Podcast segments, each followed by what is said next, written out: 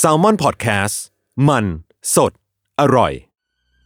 สวัสดีครับ ผมยศพันธุพงศ์ ผมธัญวัฒน์อิพุดม ร่วมกับประษณีย์ไทย ขอเสนอ u n t i t l e Case Mission Possible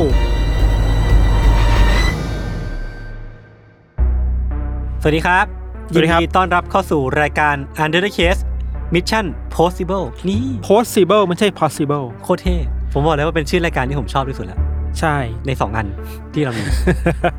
Possible เนี่ยโพสนี่ก็คือการส่งนะโพส อ่า แบบไปรษณีย์อะไรอย่างงี้นะ อ่า ซึ่ง Sible มันก็ ก็รวมกัน มันก็เล่นกับคำว่า possible แปลว่า เป็นไปได้ อ่า ส่งอะไรหรือเปล่า อ่าใช่ ครับ คือบอกเฉลยเลยก็ได้ว่าเป็นพอดแคสต์ที่ Under the Case เนี่ยร่วมมือกับ Thailand Post หรือว่าไปรษณีย์ไทยนะครับ ครับผม ซึ่งจริงมันก็ตามชื่อรายการอย่างที่พี่ธันพูดเลยว่า อืม เราสองคนเนี่ยจะมาเล่าเรื่องราวภารกิจการส่งสิ่งใดสิ่งหนึ่ง อืม ซึ่งส่งเนี่ยมันก็จะเป็นทั้งส่งพัสดุหรือเปล่า ส่งข้อความหรือเปล่า อืม ส่งคนก็ได้อะไรเงี้ย อืม คือมันจะเป็นมิชชั่นก็คือเป็นสิ่งที่เราเล่ากันมาหลายรอบแล้วเนาะ อืม คือมันจะมีเส้นของความภารกิจในการส่ง อืม บางอย่างเพื่อไปให้ อืม ถึงที่หมาย ครับ ส่งสิ่งของสำคัญ เอออ อาจจะเป็นส่งคนอย่างอย่างเอที่อ เคยบอกส่ง เออ จดหมายส่ง อืม อะไรมากกว่านั้นอ่ะ เอออ ม ซึ่งจริงๆแล้วรายการเนี้ยมันน่าจะทำให้คนฟังหรือว่าเราทั้งสองคนเองอะได้รับรู้ว่าการส่งของบางอย่างเนี่ยมันมีพลังมากกว่าที่เราคาดคิดไป คนะครับรับ กับใครที่คิดถึง UC ภาร แบ กิจ บ เออ ภารกิจแบบมิชชั่นเนี่ย เออ ก็น่าจะได้กลิ่นแบบนี้ เออ กลับมาอยู่บ้าง เต็มอิ่ม ครับ คือต้องบอกไว้ก่อนนะครับว่าหนึ่งในจุดเด่นของไปรษณีย์ไทยเนี่ยก็คือความเป็นเพื่อนเพื่อนแท้ที่เป็นแบบเพื่อนร่วมทางที่รู้ใจกัน ครับ อย่างยุคนี้ถ้าสมมติว่าใครมีธุรกิจขายของออนไลน์เนี่ยทางไปรษณีย์ไทยก็มีบริการ fulfillment คลังสินค้าที่เติมเต็มธุรกิจของคุณให้สะดวกสบาย แล้วก็ ครับ เชื่อมการขายให้ง่ายดายยิ่งขึ้นสำหรับธุรกิจออนไลน์ของคุณนะครับ ครับผม อันนี้ก็จะเป็นเหมือนเป็นเป็นสิ่งที่เป็นถอดออกมาแล้วกันจาก อืม ไปรษณีย์ไทยที่ทำให้ออกมาเป็นรายการนี้ ที่เราอยากจะนำเสนอเรื่องราวของการส่งในรูปแบบใหม่ๆ ที่ทุกคนอาจจะไม่เคยได้รับรสชาตินี้มาก่อน ครับผม ครับผมวันนี้จริงๆเนี่ยในรูปแบบรายการเนี่ยมันจะมีความแตกต่างกับ UC ตอนปกตินิดนึง อืม ที่เราสองคนเนี่ยจะเอาเรื่องมาเล่าคนละเรื่อง ใช่ แต่ในตอนเนี้ยหรือว่าในในรายการพิเศษเนี่ยก็จะเป็นหนึ่งตอนหนึ่งเรื่อง ใช่ ซึ่งก็จะสลับกันไปเป็นพิธันหนึ่งตอน แล้วตอนต่อไปก็เป็นยศ ใช่ใช่ ครับ ใช่ ผม ตอนเนี้ยเป็นพิธันเริ่มก่อนครับผม ครับ เราประเดิมรายการใหม่ เออ ด้วยเรื่องเกี่ยวกับ การส่งสิ่งของสำคัญอะไรบางอย่างที่มีชีวิตคนเป็นเดิมพัน เฮ้ยโอ้โห ปูมายิ่งใหญ่ เว้ยม คือว่า เย คือว่าเมื่อก่อนเวลาเราพูดถึงการส่งจดหมายอ่ะ อืมอืม มันจะเป็นจดหมายแบบจริง ๆ เนาะ เออ จับต้องได้แต่ถ้าเป็นสมัยนี้มันคืออีเมลอ่ะ อ่า แต่ในยุคนั้นน่ะ การส่งจดหมายมันยังสำคัญต่อผู้คนอยู่อ่ะ อืมอืม แล้วการส่งจดหมายมันอยู่ภายใต้เงื่อนไขของสถานที่และเวลาด้วย อืม นึกออกปะ อืม มันต้องมีคนไปส่งอ่ะ คน เออ จริง ๆ ไปส่งอ่ะ คือเรียกได้ว่ามันไม่ได้ดีดนิ้วแล้วจดหมายไม่ไปถึงที่เลย ใช่ มันต้องเฝ้ารอว่าเอ้ยเมื่อไหร่จดหมายมันจะมาถึงนะ แล้ว อืม สิ่งสำคัญในจดหมายในสารนั้นคืออะไร ค ค รั รับ บ การส่งจดหมายมันเลยเป็นไม่ได้ทั้งของทั้งการอวยพร การแสดงความคิดถึง แต่เรื่องที่เราบอกไปเมื่อกี้ อืม วันนี้มันจะเป็นเรื่องเกี่ยวกับการส่งข้อมูลอะไรบางอย่าง อืม ที่มีชีวิตคนเป็นเดิมพันหลายคนเลยครับ อืม คือเรื่องราวเป็นอย่างนี้ยศ เรื่องนี้เนี่ยเป็นเรื่องราวเกี่ยวกับ ชายชื่อว่าอัลเฟรดเมนเดส อืม คุณอัลเฟรดเนี่ยเกิดที่โปรตุเกสเมื่อปี 1897 ครับ ครับ แล้วก็เติบโตขึ้นมาในฐานะที่เป็นผู้อพยพเนาะ อืม แล้วก็อาศัยอยู่บนเกาะแคริบเบียนในประเทศตรินิแดด อืม แล้วก็พอโตขึ้นมาเนี่ยก็เข้ารับการเกณฑ์ทหารกับทางอังกฤษตอนได้อายุประมาณสักสิบเก้าปีอะไรเงี้ยครับ หลังจากที่เป็นทหารแล้วเนี่ยเขาก็ถูกกองทัพอังกฤษเนี่ยมอบหมายให้ไปเข้าร่วมรบสงครามโลกครั้งที่หนึ่งพอดี อืม ในช่วงเวลานั้นนะครับ อืม ซึ่งในเวลานั้นเองเนี่ยเขาก็เหมือนกับว่ามันคือช่วงเวลาที่มันมีการแบ่งขั้วชัดเจนอ่ะ า คืออังกฤษอยู่ตรงข้ามกับเยอรมันนะ อืม ชัดเจนมากเนาะในช่วงแรกๆนี่ครับ คุณเบนเดสก็ถูกส่งตัวไปประจำการอยู่ที่เมืองวัสมงในฝรั่งเศส ณที่วัสมงเนี่ยครับเขาก็ได้รับการฝึกฝนทักษะในการส่งสัญญาณต่างๆ สงครามไป อ่า เช่น สัญญาณขอความช่วยเหลือ าอ่า สัญญาณไฟสัญญาณควันน่ะคือเป็นนักสื่อสารในสนามรบอ่ะ อืมวิธีการมันคือยังไงวะพี่จุดไฟหรือว่า จุดไฟ อะรเงี้ ด้วยหรือไม่ เออ การใช้เครื่องส่งสัญญาณอะไรบางอย่างด้วยอะไรเงี้ย ครับ เรียนรู้ทุกรูปแบบเลยอะครับ อืม เข้าใจว่าในหน้าที่เนี้ยมันเป็นหน้าที่ที่สำคัญมากๆ เวลาเขาต้องการความช่วยเหลือ อืม ก็จะต้องใช้ทหารคนที่มีสกิลนี้แหละ เป็นพิเศษนี่แหละ เป็นคนคอยส่งสัญญาณบอกทางกองทัพกองหน้ากองหลัง เออ หรือกองหลังอยากคุยกองหน้าต้องผ่านสัญญาณอะไรแบบนี้ด้วย เออ เนาะ อืม โดยตัวของแมนเดสนะครับก็ได้เข้าไปฝึกสกิลเรื่องเนี้ย อยู่สักพักหนึ่งก่อนที่จะถูกส่งตัวไปประจำการอยู่ที่เบลเยียมในเว ครั ลา บ ต่อมาเนาะเมนเดสนะครับได้ก็ถูกส่งตัวไปในบริเวณที่เรียกว่าแนวรบด้านตะวันตก The Western Front ซึ่งไอจุดเนี่ยแนวรบด้านตะวันตกในสมัยสงครามโลกครั้งที่หนึ่งเนี่ยเป็นจุดที่เดือดมากอยู่ อ่าอ่า คือมันเป็นจุดที่กองทัพต้องปะทะกับฝั่งเยอรมันชัดเจนมากๆอะ่ะ อืม แล้วมันเป็นแนวยาวมาก เข้าใจว่าเกี่ยวข้องกับหลายประเทศอะ่ะ พื้นที่มันลากมาถึงบริเวณเบลเยียมที่แบบเมนเดสอยู่ด้วยเนาะ ในศึกเนี้ยครับในสงครามครั้งนี้เนี่ยเมนเดสและเพื่อนทหารก็ได้เข้าร่วมสมรภูมิที่ชื่อว่า Battle of p a c h o n g d a l e อืม ในปี 1917 มันเป็นสมรภูมิที่กองทัพของอังกฤษแล้วก็พันธมิตรเนี่ย เจอกับเยอรมันโดยตรงเว้ย อ่า แล้วภารกิจที่เมนเดสแล้วก็เพื่อนๆได้รับคือว่าต้องไปกู้เอาจุดยุทธศาสตร์แห่งหนึ่งที่เรียกว่าหมู่บ้านโปรแคปเพลเนี่ยกลับคืนมาจากเยอรมันให้ได้ อืม คือเหมือนกับว่ามันเป็นจุดยุทธศาสตร์อะไรบางอย่าง ถ้าอยู่ที่นี่ได้เนี่ยมันลุกหน้าต่อไปได้ มันถอยหลังได้อะไรอย่างเงี้ย อ่า เนาะเรียกได้ว่าเป็นจุดสำคัญอะ ครับ อย่างไรก็ดีนะครับการต่อสู้ในบริเวณหมู่บ้านเนี่ยมันยากมากเว้ยแล้วก็ส่งผลให้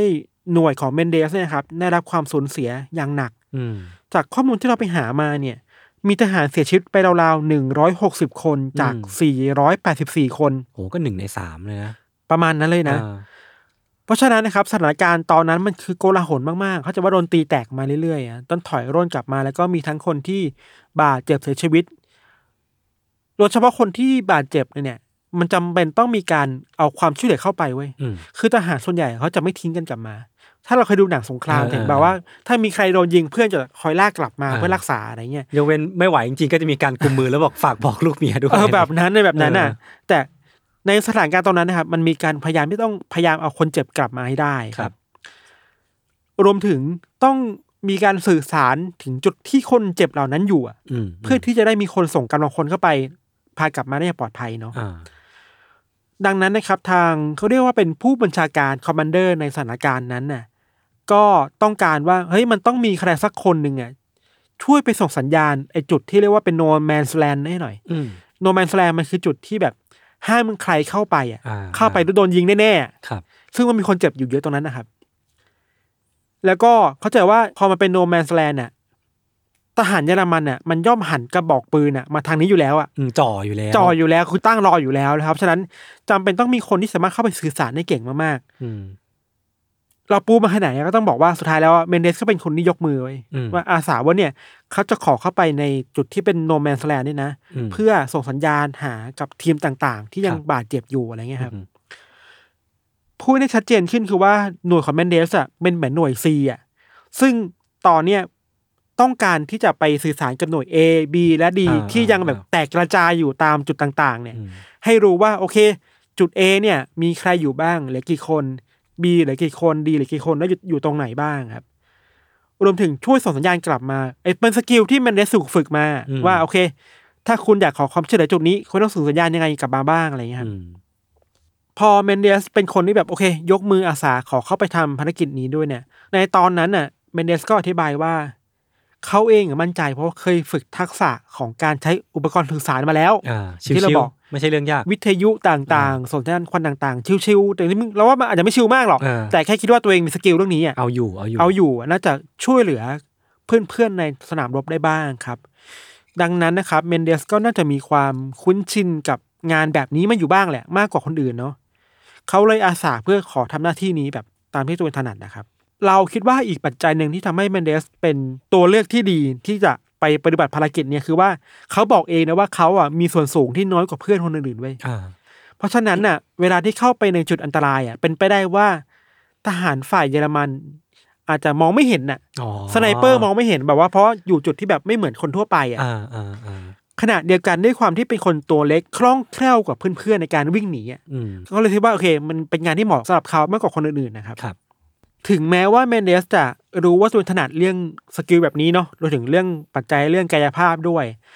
แต่มันก็เป็นภารกิจที่ไม่ได้ง่ายเลยเวยยศ เพราะว่าพื้นที่ที่เมนเดสต้องทะลุเข้าไปอ่ะมันคือโนแมนสแลนด์น่ะที่ อืม มันมีปากกระบอกปืนตั้งรออยู่แล้วอ่ะ อ่าอ่าอ่า และความสนใจคือว่าถ้าใครเข้าไปจุดเนี้ยก็ต้องเป็นที่น่าสนใจเป็นพิเศษอ่ะ เป็นเป้าสายตา เป็นเป้าแน่ๆครับ เออ เมนเดสได้อธิบายถึงความยากลำบากของภูมิศาสตร์ในบริเวณนั้นนะครับ ว่า ครับ มันเต็มไปด้วยพื้นที่ที่เป็นโคลนเหนียวเหนอะมากอะ อืม มีหนองน้ำเฉิดแฉะเต็มไปหมดพื้นผิวก็ขรุขระเนาะ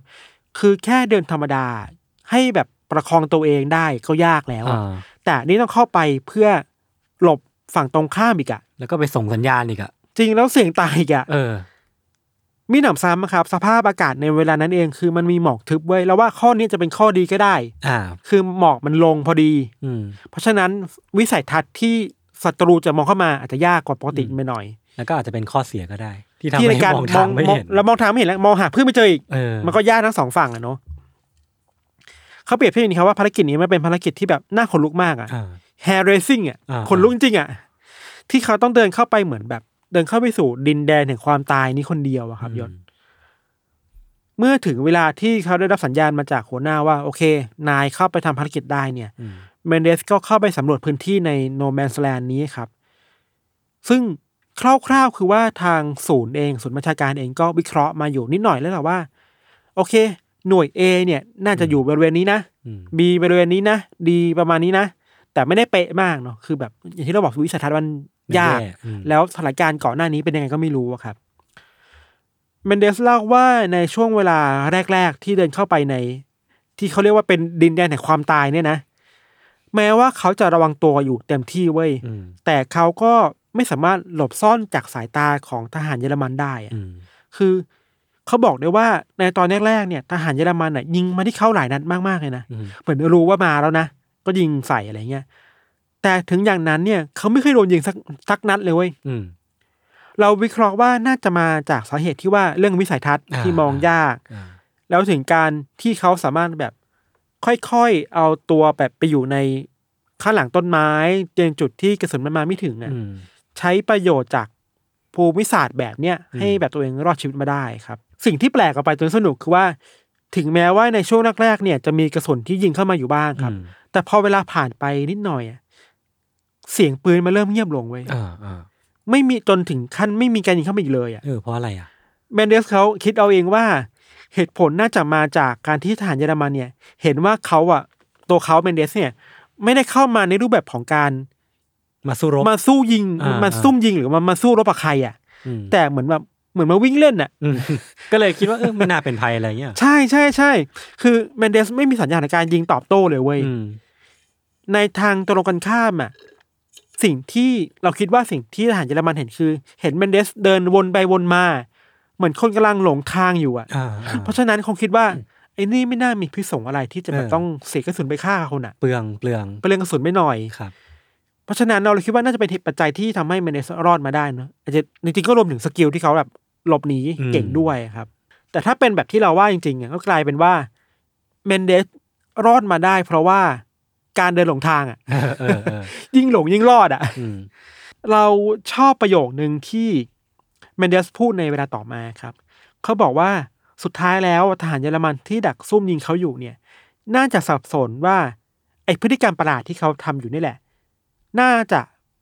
แปลความได้ว่าทหารเยอรมันมองว่านี่คือคนเสียสติ อืม ไปแล้วหนึ่งคนแบบว่า เราเข้าใจว่าในสงครามมันมีคนที่แบบ เบรกดาวน์ เบรกดาวน์ไปแล้ว มีคนเบรกอะดาวน์ไปแล้วใช่ไหม ไปแล้วอะฝั่งตรงข้ามคิดว่าโอ้โหน่าจะเป็นคนแบบนั้นแหละก็เลยรอดมาได้เลยครับ อืม ข้อมูลที่เราไปหามาเขาบอกว่าเมนเดสใช้เวลาปฏิบัติภารกิจเนี่ยยศ คือเดินทางเข้าและออกโนแมนสแลนเนี่ย อืม ผ่านสายตาผ่านกระสุนของทหารเยอรมันเนี่ยทำอย่างเนี้ยราวๆสองวันเต็มเว้ย โอ้โห จนสามารถเดินจากจุดหนึ่งไปจุดหนึ่งและพบกับทหารหน่วยที่ยังรอดชีวิตอยู่ได้ อ่า แบบบาดเจ็บโดนยิงแต่ยังไม่เสียชีวิตนะครับลองนึกภาพดูนะว่า มีชายคนหนึ่งที่สามารถเดินเข้าไปอยู่ในโซนกระสุนน่ะ เออ แล้วรอดมาได้ทุกวันน่ะ เออ แล้วแบบรอดมาพร้อมข้อมูลด้วยนะ ทุกครั้งที่เขาไปเจอกับคนที่อยู่ในโนแมนสแลนเขาจะบอกว่า โอเค ยังไม่มีใครทิ้งนายนะ อืม สารจากศูนย์ประชาการคือว่าเดี๋ยวจะมีคนมาช่วยนะ ปักหมุดตรงนี้ไว้ก่อน อยู่ตรงนี้ไว้ก่อนนะอะไรอย่างเงี้ยครับแล้วเมเดสก็ส่งสัญญาณแล้วพาคนพาเพื่อนเนี่ยมารับ สุดยอดอ่ะสองวันอ่ะ สองวันเต็มที่ เออ สามารถส่งข้อความนี้ไปหาทั้งคนที่รอดชีวิตมาได้ และคน อืม ที่แบบเป็นอยู่ศูนย์ประชาการได้กลับมาได้อะไรอย่างเงี้ย ค ครับ รับไปนั้นว่าสุดท้ายแล้วอ่ะภารกิจการส่งสารไปถึงจุดที่เสี่ยงตายที่สุดเนี่ยก็สามารถสำเร็จได้แบบด้วยดีเนาะแบบที่ เมนเดสก็ยังมีชีวิตอยู่อะ อืม แบบเกินความคาดหมายครับ อืม หลังจากที่ปฏิบัติภารกิจนี้เสร็จเนี่ยเมนเดสก็ได้รับคำชื่นชมว่าเป็นทหารที่มีจิตใจเด็ดเดี่ยวมาก มีความกล้าหาญมากในการเข้าไปอยู่ในพื้นที่ที่รอดได้ยากอะพูดอย่างนี้ดีกว่าเนาะ จริง หลังจากนั้นนะครับเมนเดสก็ได้เข้าไปประจำการอยู่ในบริเวณแนวรบด้านตะวันตกอยู่อีกราวๆสองปี อืม แต่นี่โชคร้ายคือว่า เขาอะถูกส่งตัวกลับมาอย่างส่วนกลางเว้ยเพราะว่าไปสูดดมเอาแก๊สพิษอะ อืม ในระหว่างรบอะ ครับ ในช่วงปี 1918 ที่ฝรั่งเศส อ่า สุดท้ายคือก็รบไม่ไหวก็เลยถูกส่งตัวกลับมาที่เมืองเนาะเข้าใจว่าในช่วงสงครามโลกครั้งที่หนึ่งอะมันจะมีการใช้แก๊สพิษอยู่เว้ย อืม แล้วก็เขาก็ถูกส่งตัวมารักษาที่โรงพยาบาลในเมืองเชฟฟิลด์ในอังกฤษในเวลาต่อมาเนาะชีวิตหลังจากนี้ของเมนเดสเนี่ยเขาก็หลังจากที่เขาไม่สามารถกลับไปในสนามรบได้แล้วครับ เขาก็ได้กลับไปทำงานเป็นสายธุรกิจ ม ต่อจากที่บ้าน เท่ว่ะ คือเป็นสายธุรกิจที่บ้านต่ออย่างเงี้ย อ่า ที่ตรินิแดดแล้วก็ย้ายไปอยู่ในนิวยอร์กในอเมริกาด้วย อืม อยู่ช่วงหนึ่งก่อนที่จะกลับมาใช้ชีวิตในช่วงบ้านปลายที่ตรินิแดดแล้วก็เสียชีวิตในปี 1991ครับ อืม เรื่องราวการออกไปส่งสารส่งข้อมูลของเมนเดสให้กับทหารที่บาดเจ็บอยู่ในดงกระสุนเนี่ยนะ อืม ก็ถูกส่งต่อบอกเล่าให้กับหลานชายของเขาชื่อว่าแซมเมนเดสครับ ก่อนที่แซมเมนเดสเนี่ยจะนำเรื่องเนี้ยมาเป็นแรงบันดาลใจ อืม ให้กับบทหนังเรื่อง 1917 อืม ซึ่งเรื่องเนี้ยมันก็ถูกชื่นชม อ่าม มากมายว่าเป็นเรื่องที่มีเนื้อหา โดดเด่นในด้านความกดดัน อืมอืม การต่อสู้กับความน่าครวญสงครามเยอะแยะมากมายเนี่ย ครับ รวมถึงการตัดต่อที่เหมือนแบบถ่ายเป็นลองเทคเยอะๆอะไรอย่างเงี้ยเนาะ มมอืม ทางเนี้ยครับเนื้อหาภายในก็เปลี่ยนแปลงไปจากคำที่คุณปู่ของแซมเมนเดสพูดอยู่บ้างประมาณหนึ่งอะไรเงี้ย จากที่คุณปู่อัลเฟรดเนี่ยฮะตอนนี้เป็นปู่นะคุณปู่อัลเฟรดเมนเดสเข้าไปในโนแมนสแลนเพื่อส่งสารนะครับ เข้าใจว่าในหนังนะเปลี่ยนจากสตอรี่เนี่ยเปลี่ยนเป็นตัวละครเอกสองตัว อืม ที่ต้องเข้าไปอยู่ในโนแมนสแลนเพื่อเตือนหน่วยทหารที่ติดต่อไม่ได้ว่า สิ่งที่กองทัพเยอรมันทำท่าทีว่าถอยกลับไปอ่ะ ไม่ใช่นะ อืม มันคือกับดักอย่าตามไป อือหืออ อะไรเงี้ย อืม ในหนังเรื่อง 1917 นะครับ ก็ได้รับเสียงชื่นชมค่อนข้างเยอะ แล้วก็ได้เข้าใจว่าได้ออสการ์ถึงสิบสาขา อ่า ชนะไปสามด้วยนะ ทั้งด้านบันทึกภาพผสมเสียงวิชวลเฟกแล้วก็ไปชนะในรางวัลลูกโลกทองคำในสาขา ภาพยนตร์ดราม่ายอดเยี่ยม แล้วก็พ่วงกับยอดเยี่ยมอีกด้วย อืมก็เรียกได้ว่าคว้ารางวัลมาแบบทุกแขนง เยอะมากจาก เออ เขาโครงจากเรื่องจริง อืม ครับ จากเรื่องราวทั้งหมดที่เราเล่ามาเนายยศเราคิดว่า มันเห็นถึงความสำคัญของการส่งอะไรบางอย่าง ที่มันไม่ง่ายอะ ใช่ใช่ใช่ อันนี้คือมันส่งข้อมูลอ่ะ อืม ส่งความหวังว่า เฮ้ย รอก่อนนะ เดี๋ยว อืม ความช่วยเหลือจะจะมา อืม เพราะฉะนั้นนี่แหละ เราคิดว่า การเป็นตัวกลางในการส่งสิ่งเหล่าเนี้ยมันไม่ใช่เรื่องง่ายนะเว้ย อือหือ แล้วก็คนที่เป็นคนส่งจะเป็นผู้ส่งที่แบบมีความคุ้นเคยกับสิ่งนี้ มีทักษะที่จำเป็น อืม แล้วก็มันต้องมีความเข้าใจว่าสถานการณ์ตรงหน้าเป็นยังไง เออ แล้ว มี ที่ ค จะ วาม ปรับ พลิก ตัว แพล ไป ง ได้ ได้ ใช่ เออ และนี่แหละคือสิ่งเป็นสกิลที่เราคิดว่า มันเป็นสกิลสำคัญที่ทำให้ภารกิจนี้มันสามารถสำเร็จได้อย่างงดงามอะไรอย่างเงี้ยครับ เหมือนที่ยอเฟตแมนเดสสามารถนำข้อความ อืม จากศูนย์ราชการไปหาเพื่อนร่วมรบที่รอดชีวิตได้ในสนามรบ ใช่ นี่แหละครับ ครับผม ประมาณนี้ยศ รู้สึกว่ามันมันเป็นการส่งในแบบที่อาจจะไม่ใช่การส่งไปรษณีย์อ่ะ อืม เออ แต่ว่ามันก็ได้เซนส์ของการส่งบางอย่างที่มันล้ำค่าหรือว่ามีคุณค่าหรือว่ามีอิมแพกอ่ะ สำหรับเรามันคือการส่งความหวังอะ เออเออ ความหวังว่า เอ้ย ในสงครามที่มันดูน่ากลัวเนี่ยยังมีคนที่คอยซัพพอร์ตอยู่นะ เออเออแล้วแล้วผมชอบที่คุณอัลเฟรดเป็นคนที่แบบยกมือ ใช่ ผมไปเองครับ เราคิดว่าด้วยอย่างที่เราบอกว่าสกิลที่เขามีอะ เออเออเออ ฝึกเรื่องนี้มาแล้วเพราะฉะนั้นอ่ะมองหาใครไม่ได้แล้วไปเองนี่แหละดีกว่า แล้วแบบสองวันเต็มอ่ะ ใช่ ที่ต้องอยู่ในพื้นที่ที่เรียกได้ว่าคือปืนจ่ออะ ใช่เสียงตายทุกวินาทีอะ ตกเป็นเป้าของปืน ครับ แล้วก็รอดมาได้ แล้วก็สามารถทำภารกิจของตัวเองได้สำเร็จที่สุดนะครับ ครับผม